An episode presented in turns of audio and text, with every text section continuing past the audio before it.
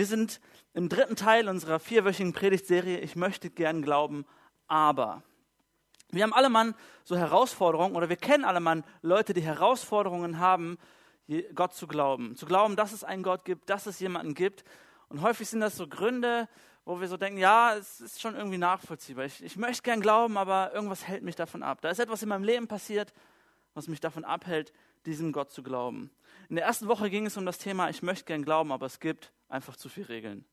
So, und Matthias, unser Pastor Matthias hat gepredigt und wir haben festgestellt, wow, bei Gott geht es gar nicht so sehr um Regeln, sondern es geht vielmehr darum, dass er uns eine Bestimmung gibt, dass er uns ewiges Leben gibt, dass er uns Gnade schenkt, dass er so viel Gutes für uns hat, statt irgendwelche Regeln uns zu geben. Letzte Woche war das Thema, ich möchte gern glauben, aber Gott erhört meine Gebete nicht.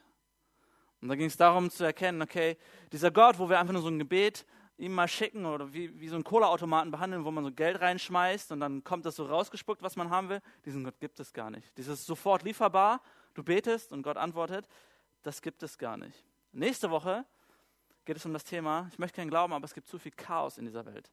Und ich weiß nicht, wer von euch diese Woche Nachrichten oder sowas geguckt hat. Ich weiß nicht, wie viel relevanter man dieses Thema machen kann. Das Chaos in dieser Welt.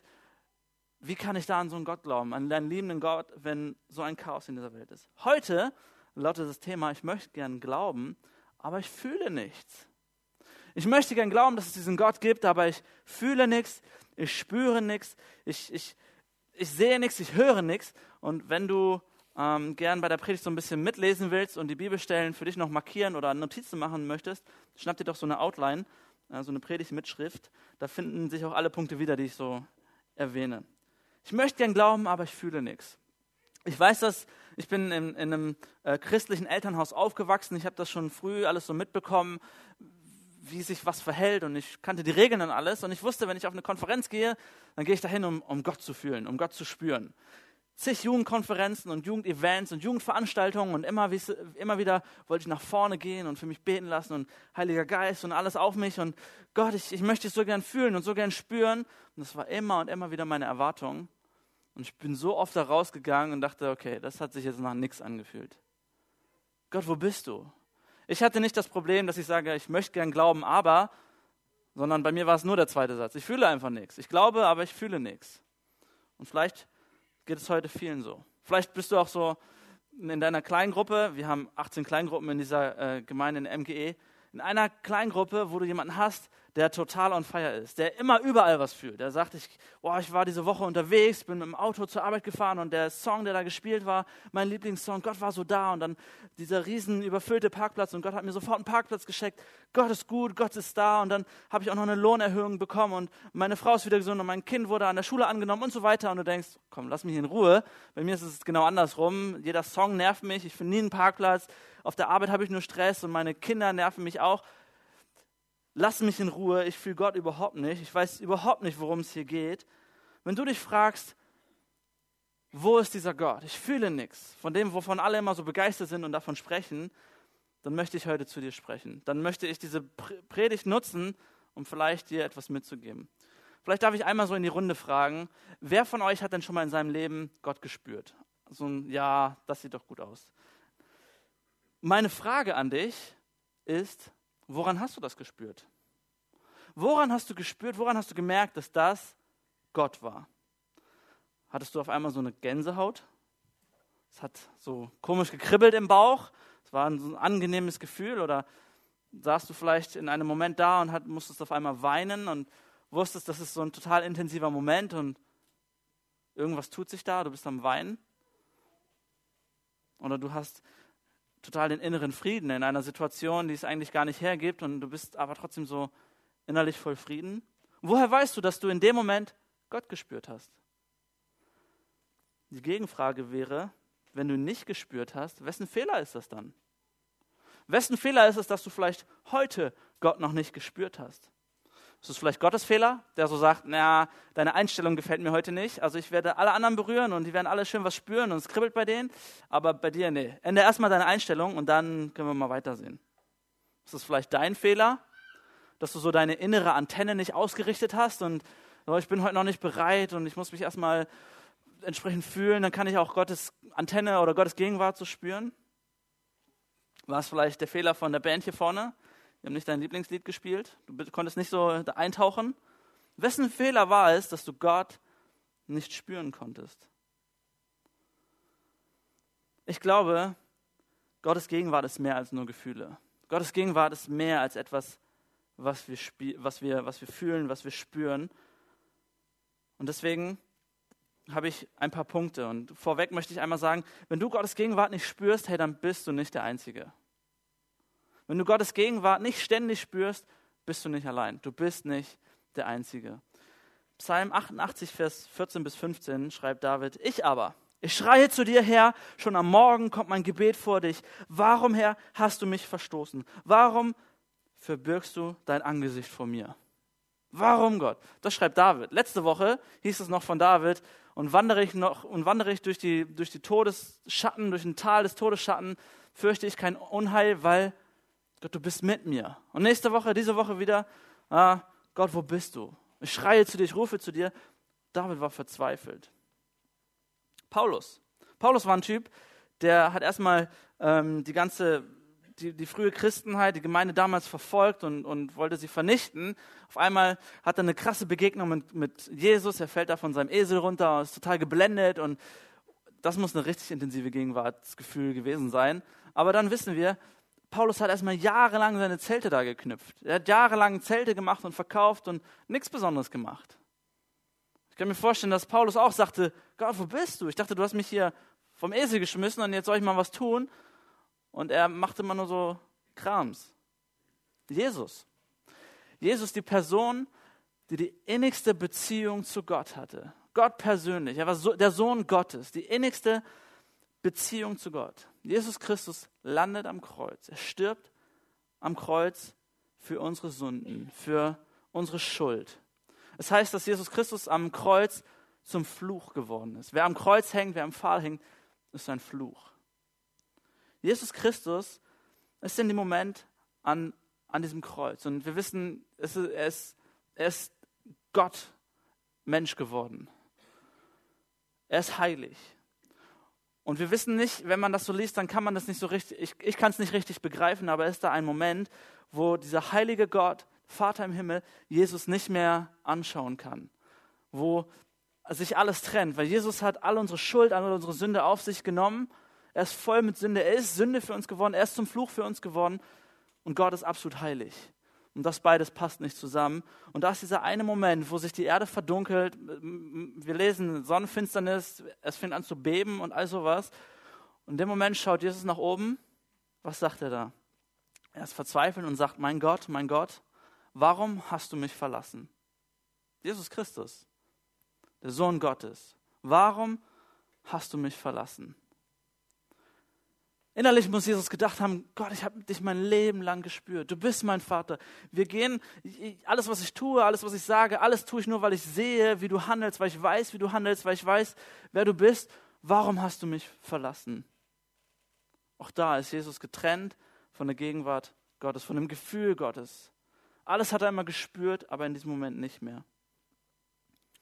Es gibt einen äh, starken christlichen Autor, äh, C.S. Lewis heißt der, der hat Bücher wie Narnia geschrieben, diese Kindermärchen. Ähm, Für mich ist er so ein christlicher Philosoph und Schriftsteller. Er war bekennender Atheist und hat gesagt, nein, nein, nein, das mit Gott funktioniert alles nicht, kommt vorne und hinten nicht hin. Hat sich dann noch mehr Gedanken gemacht und hat gemerkt, okay, eigentlich ist das das Logischste von der Welt und hat Bücher geschrieben, richtig, richtig interessant. Aber er kommt an einen Punkt, wo er sagt, ich bin so verzweifelt, ich weiß nicht, wo, der, wo, wo dieser Gott ist. Und er sagt, ich, es fühlt sich so an, als wäre mir eine Tür vor dem Gesicht zugeschlagen worden von diesem Gott. Von innen hat er verriegelt und nochmal verriegelt und dann ist da einfach nur noch Stille. Du weißt, da muss irgendwie etwas sein, aber ich spüre nichts, ich höre nichts, ich fühle nichts, ich bin allein. Ich möchte uns drei Gründe geben, warum es sein könnte, dass du vielleicht nichts fühlst. Punkt eins: Vielleicht willst du nur überwältigt sein. Vielleicht ist der Grund, warum du etwas fühlen willst, einfach nur, weil du so ein Erlebnis haben willst. Weil so einfach nur innerlich so, wow, Gott, ich will dich spüren, ich will in Gottesdienst, ich will auf diese Konferenz, ich will einfach nur, wow, ich will einfach nur überwältigt sein. Die Menschenmenge um Jesus herum damals hatte eine, ein ähnliches Anliegen. Johannes 6 ab Vers 30. Doch nun sagten sie, wenn wir dir glauben sollen, dass du von Gott gesandt bist, dann lass uns ein Wunder sehen, das es uns beweist. Wo bleibt dieser Beweis? Und dann kommen sie mit der Vergangenheit. Vergangenheit sieht immer. Damals in der Wüste haben unsere Vorfahren Manna gegessen. Wie es ja auch in der Schrift heißt, Brot vom Himmel gab er ihnen zu essen. Sie wollten ein Wunder sehen. Sie wollten erleben, Gott, Jesus, tu etwas Besonderes. Dann glauben wir dir. Wir wollen diesen Bam-Effekt haben, dieses Wow, dieses Ich bin total um, überwältigt. Und vielleicht fühlst du dich auch in deiner Situation so, dass du, ich, ich weiß das aus zig Situationen. Du hast vielleicht einen Partner, Partnerin und denkst, ja, sollen wir heiraten? Ja, nein, Gott schickt mir ein Zeichen. Wie wäre es mit einem Engel? Oder ich wollte immer eine Postkarte in so einem, im Briefkasten haben. Als ob Gott mir eine Postkarte im Briefkasten schmeißen würde. Hätte er machen können. Nie passiert. Vielleicht hast du einen Arbeitsplatz, wo du sagst, ich fühle mich da nicht mehr wohl oder ich hätte gern einen Gott. Gib mir doch endlich ein Zeichen. Soll ich dieses, das, das Auto kaufen oder nicht? Was soll ich tun? Ich möchte ein Zeichen haben. Ich möchte einen, einen Wink, so ein, so ein, keine Ahnung, irgendjemand, der dir im Gottesdienst ein Zeichen hochhält und sagt, du sollst das und das tun. Oder am besten der Prediger von vorne, ich habe einen Eindruck und du sollst das und das tun. Das wünschen wir uns so, so, so gern. Und das wäre cool. Aber lass mich dir sagen, Gott zeigt sich nicht immer auf diese Art und Weise. Es gibt sie, aber das ist nicht Gottes Standardmethode. Ich war vor einigen Jahren im Praktikum im Rahmen meiner Ausbildung ähm, und da waren wir eingeladen zu so einem Gebetswochenende. Und ich dachte ich, ja, okay, wird, wird vielleicht ganz entspannt, wird ganz cool, zwei, drei Tage, man nimmt sich Zeit, liest die Bibel, hat echt Zeit für sich und betet und denkt darüber nach, über das, was Gott so sagt. Und Gott wird mir dann richtig begegnen, ich werde ihn spüren, ich werde ihn fühlen. Und wir sind da alle mal hin und war ganz toll. Und der, der das geleitet hat, hat gesagt, ja, und jetzt nehmt ihr mal die und die Verse mit, sucht euch einen ruhigen Ort und dann habt ihr einfach mal Zeit mit Gott. Und ich lese das so und das Erste, was ich nach anderthalb Stunden oder nach einer halben Stunde schon fühle, ist, dass mir die Augen zugehen und dass ich anfange wegzuratzen. Und ich merke, ich fühle hier überhaupt nichts. Das ist ein cooles Event, aber ich spüre nichts. Das ist einfach nur ein Buchstabe und ich lese das, das ist toll, aber ich spüre nichts. Zum Glück war der Leiter, der das gemacht hat, ziemlich auf Zack und hat gesagt, steht auch in der Bibel, den Sein gibt es der Herr im Schlaf. Also wenn du einpennst, hey, dann hast du es wahrscheinlich gebraucht. So, dann, das war gut. Das hat er sogar vorher noch gesagt, deswegen war ich umso befreiter noch von dem Ganzen. Bei meiner Ordination, als ich also meine Ausbildung beendet hatte ähm, und zum vollen Pastor ordiniert wurde, ähm, das ist so ein großes Fest, da hast du, wir waren richtig viele Leute, keine Ahnung, 200 Leute oder sowas, alle Mann da und es war richtig cool und du kriegst von dem einen Geschenk und dem nächsten, Geschenke sind immer cool, vor allem Schokolade, und dann kriegst du auch noch äh, einen Segen und äh, hohe Leute sind da und alles ist cool und man freut sich und ehrlich denkst du, das ist das, das ist der Moment, jetzt kriege ich so einen unsichtbaren Heiligenschein oben rum und krieg so einen Mantel von, von, von irgendwem und so einen heiligen Stab und so und dann geht es richtig vorwärts und dann bin ich gesegnet.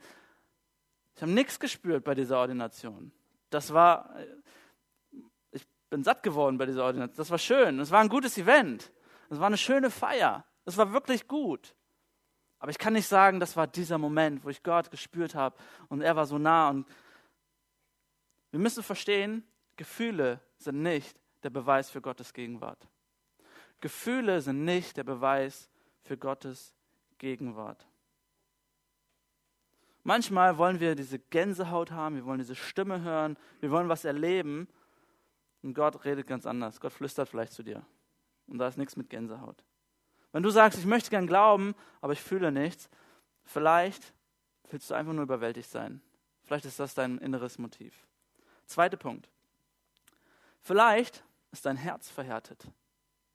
Vielleicht ist dein Herz verhärtet. Du warst mal Gott nahe und du standst ihm nahe und es war alles cool und du hast dich gefreut über Gott und war, du hast gute Gefühle gehabt und es war alles schön, aber dein Herz hat sich verhärtet. Jesus zitiert an einer Stelle Jesaja, und zwar in Matthäus 13, Vers 14 bis 15. Er sagt: Hört zu, ihr werdet doch nichts verstehen. Seht hin, ihr werdet doch nichts erkennen. Denn das Herz dieses Volkes ist verstockt. Ihre Ohren sind verstopft und ihre Augen halten sie geschlossen. Ich möchte dich heute Morgen nicht abschrecken oder dir irgendwie Sachen so vor Augen halten und sagen, du, du, du, aber Sünde ist etwas, was uns trennt von Gott. Sünde ist real. Sünde ist etwas, was uns von Gott trennt. Bedeutet das, wenn wir gegen Gott sündigen, dass er uns nicht mehr liebt? Bedeutet es, wenn wir gegen Gott sündigen, dass wir nicht mehr Christen sind? Nein. Aber Sünde, wir sind, wir sind, wir sind immer noch Gottes Kinder. Aber zu sündigen bedeutet, dass wir eine Beziehung, eine, eine, ein Verhältnis zu Gott aufgeben, abbrechen. Dass da, wo ein inniges Beziehungsverhältnis war, da kommt etwas dazwischen, da ist Sünde dazwischen. Wir sind immer noch geliebt von Gott. Wir sind immer noch Gottes Kinder. Wir, sind, wir folgen ihm immer noch nach, aber du brichst ein inniges Verhältnis. Vielleicht als Beispiel. Wir nehmen ein Ehepaar, Ehemann, Ehefrau, und einer von beiden geht fremd. Einer begeht Ehebruch. Sind sie dann noch verheiratet? Ja. Ist das Vertrauen, ist die Intimität immer noch wie zuvor? Nein. Das Vertrauen ist gebrochen und genauso trennt auch Sünde uns von Gott. Da muss erstmal wieder was aufgebaut werden. Und wenn da nicht diese Umkehr kommt, dieses Gott hilf mir, Gott bitte vergib mir, es tut mir leid, was ich getan habe, dann ist unser Herz verdreckt. Wenn das nicht kommt, dann ist es eine Blockade zu Gott. Wir sehen Gott nicht mehr, wir fühlen Gott nicht mehr, weil sich etwas dazwischen gestellt hat. Ein anderes Beispiel, vielleicht vor drei, vier Wochen wäre das noch relevanter gewesen, als es hier so eiskalt war. Wir stellen uns vor, 10 Grad minus, 15 Grad, 20 Grad minus, eiskalt draußen. Das Beste, was du tun kannst, ist entweder drinnen bleiben oder wenn du rausgehst, dann ziehst du dir richtig gute Klamotten an. Du ziehst dir so dicke Boots an, ähm, die von innen noch heizen. Ich wollte immer mal so Schuhsohlen haben, die von innen so aufheizen. Das wäre schön. Irgendwann mal. Ähm, und dann eine schöne, äh, erstmal mit Unterwäsche, so Thermounterwäsche, alles schön warm und richtig gut. Und eine dicke Hose, so eine, die so bis oben rüber geht, richtig warm. Eine Jacke, die, dir, die dich richtig wärmt. Einen schönen Schal, einmal drumherum, am besten so eine Skimaske, oh, eine Skimaske ähm, die, die dir all das, das ganze Gesicht dann wärmen, eine gute Brille auf, eine Mütze auf, Handschuhe, die auch noch von innen wärmen, doppelt Handschuhe. Wenn du dann rausgehst, so dick eingepackt, was fühlst du nicht mehr? Kälte. Du fühlst die Kälte nicht mehr, obwohl sie noch da ist, weil dich etwas von dieser Kälte trennt. Dich trennt etwas von dieser Kälte, von dem, was draußen ist, obwohl es da ist. Sünde im Leben bedeutet nicht, dass Gott nicht mehr da ist. Aber etwas trennt dich. Sünde trennt dich davon, Gottes Nähe zu spüren, Gottes Gegenwart zu spüren, die eigentlich da ist. Manche von uns sagen vielleicht, hey Alex, Sünde habe ich gar nicht so viel mit zu tun. Ich, diese großen Sünden, ich bin da gar nicht so. Und dann kann ich sagen, das ist gut. Glückwunsch. Es ist gut, wenn wir nicht am Sündigen sind. Aber es gibt Dinge, die sind manchmal in unserer Kultur so salonfähig. Das ist voll okay. Das sind so kleine Sünden. Das sind so Problemchen. Das ist voll okay. Wir haben am Freitag, hier nochmal eine kleine Werbung für unsere vielen Kleingruppen, Kleingruppe Jugend. Wir haben am Freitag das, das Thema gestartet, es war einmal. Und dabei geht es um Lügenmärchen aus deinem Alltag. Es war einmal, dass es okay war, wenn ich geschwänzt habe. Es war einmal, dass es okay war, wenn ich Notlüge, wenn ich da eine Notlüge hatte. Es macht nichts, ist nicht so schlimm, du lebst damit. Aber es gibt Dinge, auch die sind Sünde. Neid. Ich weiß nicht, wie du mit Neid umgehst, aber wenn man so durch, durch Facebook scrollt oder Instagram oder was auch immer und du denkst so, ja, das will ich haben und das möchte ich haben und den finde ich doof und eigentlich hasse ich auch diese Person und ich finde das alles blöd und so. Neid kann in deinem Herzen sein. Lästern. So als, als Kind hast du schon gehört, der und das, dies und das. Als Älterer als Christ vor allem gibt es so ein frommes Lästern. Wir müssen mal beten für, der hat nämlich das und das. Faulheit. Faulheit ist auch eine Sünde. Deine Zeit nicht vernünftig zu nutzen, deine Aufgaben nicht zu erledigen. Am Freitag hatten wir das Thema mit Unverbindlichkeit. Zu sagen, ah, nee, ich habe es dazu gesagt, aber doch keinen Bock. Äh, ich, pff, mir geht es heute nicht gut, ich bleibe zu Hause, Bauchschmerzen, sorry. Vielleicht sind es bei dir irgendwelche Filmchen oder Magazine, die du guckst. Jeder von uns muss sich irgendwie durchchecken. Jeder von euch muss sich durchchecken. Und warum ich das weiß, ist, weil ich auch in meinem Leben solche Dinge habe, wo ich mich durchchecken lassen muss. Wo ich Gott sagen muss, Gott, bitte vergib mir. Bitte reinige mein Herz, auch bei diesen Problemchen, bei diesen Kleinigkeiten, bei diesen kulturellen, was für alle anderen okay ist, aber ich, ich will es vor dich bringen. David betet an einer Stelle und sagt, erschaffe in mir ein neues Herz. Gib mir einen neuen Geist, reinige mich und lass mich wieder Freude haben über meine Errettung. Vielleicht hast du Sünde in, in deinem Herzen. Ich möchte sagen, wenn das dein Thema ist, dass du sagst, ich möchte gern glauben, aber ich fühle nichts, vielleicht musst du da etwas in deinem Herzen korrigieren und vor Gott bringen. Punkt 3. Vielleicht will dich Gott zu ihm ziehen. Du sagst, ich spüre diesen Gott nicht, aber vielleicht mach, gibt Gott extra diese Distanz, damit du ihn wieder suchst, damit du ihm näher kommst, weil er, sich, weil er dich zu ihm ziehen will. Apostelgeschichte 17, Vers 26 heißt es, aus einem einzigen Menschen hat er alle Völker hervorgehen lassen. Er hat bestimmt, dass sich die Menschen über die ganze Erde ausbreiten und hat festgelegt, wie lange jedes Volk bestehen und in welchem Gebiet es le leben soll. Und dann kommt es. Mit allem, was er tat, wollte er die Menschen dazu bringen, nach ihm zu fragen. Er wollte, dass sie, wenn irgend möglich, in Kontakt mit ihm kommen und ihn finden. Er ist ja für keinen von uns in unerreichbarer Ferne. Wow. Alles, was Gott getan hat, war, damit wir ihn suchen, damit wir ihn finden, damit wir einen Fragen danach bekommen, dass er, dass, wenn irgendwie möglich, dass wir Kontakt mit ihm aufnehmen. Er wollte die Menschen dazu bringen, nach ihm zu fragen. Krass. Wenn du dich fragst, warum spüre ich diesen Gott nicht, vielleicht möchte er, dass du ihn neu suchst. Vielleicht möchte er dich zu ihm ziehen. Das heißt, wir sind geschaffen, diese Welt ist geschaffen, Gottes Herrlichkeit ist da, damit wir ihn suchen, damit wir sagen, ich will diesen Gott haben. Wenn es, wenn, wenn es möglich ist, dass etwas so Schönes existiert, dann muss es diesen Gott geben. Ich will ihn suchen. Und Gott bringt uns manchmal an einen Ort, wo wir mehr Verlangen nach ihm haben, wo wir ihn ganz neu suchen wollen, wo wir denken, ich will ihn finden, wo ist er? Wir wissen, Entzug fördert immer ein Verlangen. Da, wo du vielleicht den ganzen Tag nichts gegessen hast, da hast du das Verlangen, da hast du Hunger. Wenn du nicht getrunken hast, dann hast du Durst. Und wenn du Gott nicht spürst, dann hast du Hunger und Durst nach diesem Gott. Was ist, wenn dieser Gott einfach nur scheinbar fern ist, damit du ihn suchst? Wir kennen das vielleicht aus unserer Kindheit, wenn man sich vor den Eltern versteckt hat. Ich habe das geliebt.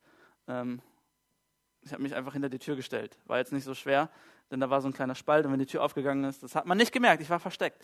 Umso witziger ist, wenn du das spielst, wenn du erwachsen bist.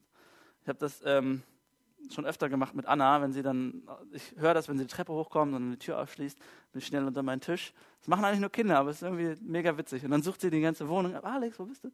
Und äh, sieht schon meine Schuhe und denkt, hä, der Schlüssel liegt auch da, wo ist er denn? So. Und dann komme ich irgendwie raus, tada, da bin ich. Anna hat dieses Verlangen, mich zu suchen, mich zu finden, weil sie weiß, er muss doch da sein. Ein paar Tage später hatte Anna eine gleiche Idee. Sie versteckt sich aber dann in der Abstellkammer. Ich, ich komme ich komm die Treppe hoch und schließe auf. Und das Erste, was ich höre, ist nur so ein Gegacker und Gelacher aus der Abstellkammer. Und dann kommt, kommt sie schon so aus der Tür geflogen. Und ich kann das nicht. Und du merkst, ich wusste, sie, sie hatte dieses, sie wollte das aufbauen, dieses Verlangen, ja, der soll mich doch suchen und das wäre witzig. Ich glaube nicht, dass Gott Verstecken spielt, das will ich damit nicht sagen. Gott versteckt sich nicht vor uns, aber vielleicht ist es Gottes Plan, dass du einfach mal sagst, ich vermisse ihn. Ich suche ihn. Ich, da, da muss doch etwas sein. Vielleicht will er einfach nur, dass du mehr Durst und mehr Hunger nach diesem Gott hast und sagst, ich brauche mehr. Die Bibel sagt, Gott ist ein eifersüchtiger Gott. Gott ist ein eifersüchtiger Gott. Gottes Wunsch ist, dass er die Nummer eins für dich ist. Das ist nicht sein Wunsch, das ist sein Wille, das ist das, wonach er eifert. Okay? Er will, dass du am meisten Verlangen nach ihm hast, nach ihm strebst und du sagst, aber ich fühle ihn nicht. Fühlen heißt nicht glauben. Fühlen heißt nicht, dass er nicht da ist. Nur weil du Gott nicht spürst, bedeutet es nicht, dass er abwesend ist.